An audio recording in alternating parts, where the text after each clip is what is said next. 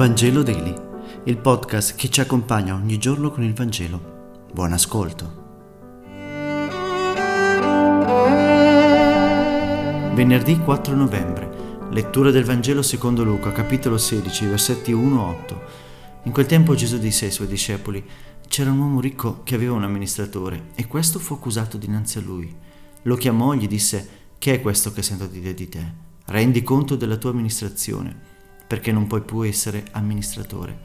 L'amministratore disse tra sé che farò ora che il mio padrone mi toglie l'amministrazione. Chiamò uno per uno i debitori del padrone e disse al primo tu quanto devi al mio padrone? Rispose cento barili d'olio, gli disse prendi la tua ricevuta e scrivi cinquanta. Il padrone lodò quell'amministratore disonesto perché aveva agito con scaltrezza.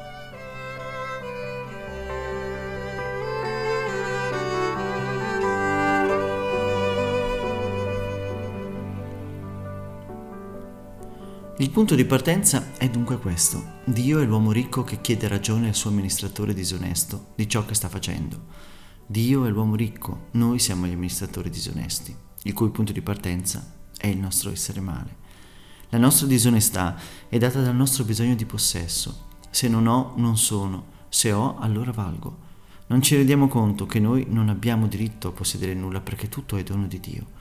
In questo mondo ingiusto dove noi siamo ingiusti, dove il male siamo noi, dove è importante smetterla di accusare quel povero diavolo di tutti i mali del mondo e cominciamo a prenderci noi invece la responsabilità del male che siamo, Dio Padre, uomo ricco perché creatore di tutto, ci invita a vedere la nostra disonestà. Ma sembra che la parabola di oggi alla fine esalti proprio la disonestà.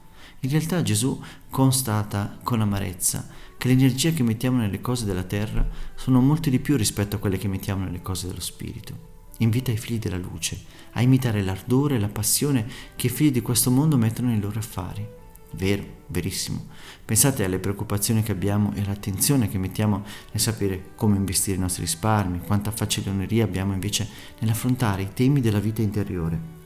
Il Signore ci chiede oggi quanto siamo disposti ad investire nella vita dentro e dobbiamo dirlo a voce alta, questo oggi è un tema delicato. Manca il tempo, davvero, mancano le energie, corriamo il rischio di lasciarci passare la vita addosso. Il nostro è un tempo strano, che obbliga una famiglia a lavorare entrambi i genitori, trascurando affetti e qualità della vita per potersi mantenere. Tutto soggiacendo alla perfida logica del mercato che inventa bisogni per obbligarci a produrre per spendere. Essere cristiani oggi, ritagliare un tempo per l'interiorità, richiede delle scelte anche difficili e a volte impopolari, facciamo bene i nostri conti e siamo scaltri nel cammino della fede. Grazie per aver meditato insieme questa settimana. Vangelo Daily si trova su tutte le piattaforme podcast in streaming e si mantiene grazie al vostro contributo. Vi piacerebbe sapere come contribuire? Scriveteci via email a vangelodaily.gmail.com o via Whatsapp. Che Dio vi benedica. A lunedì.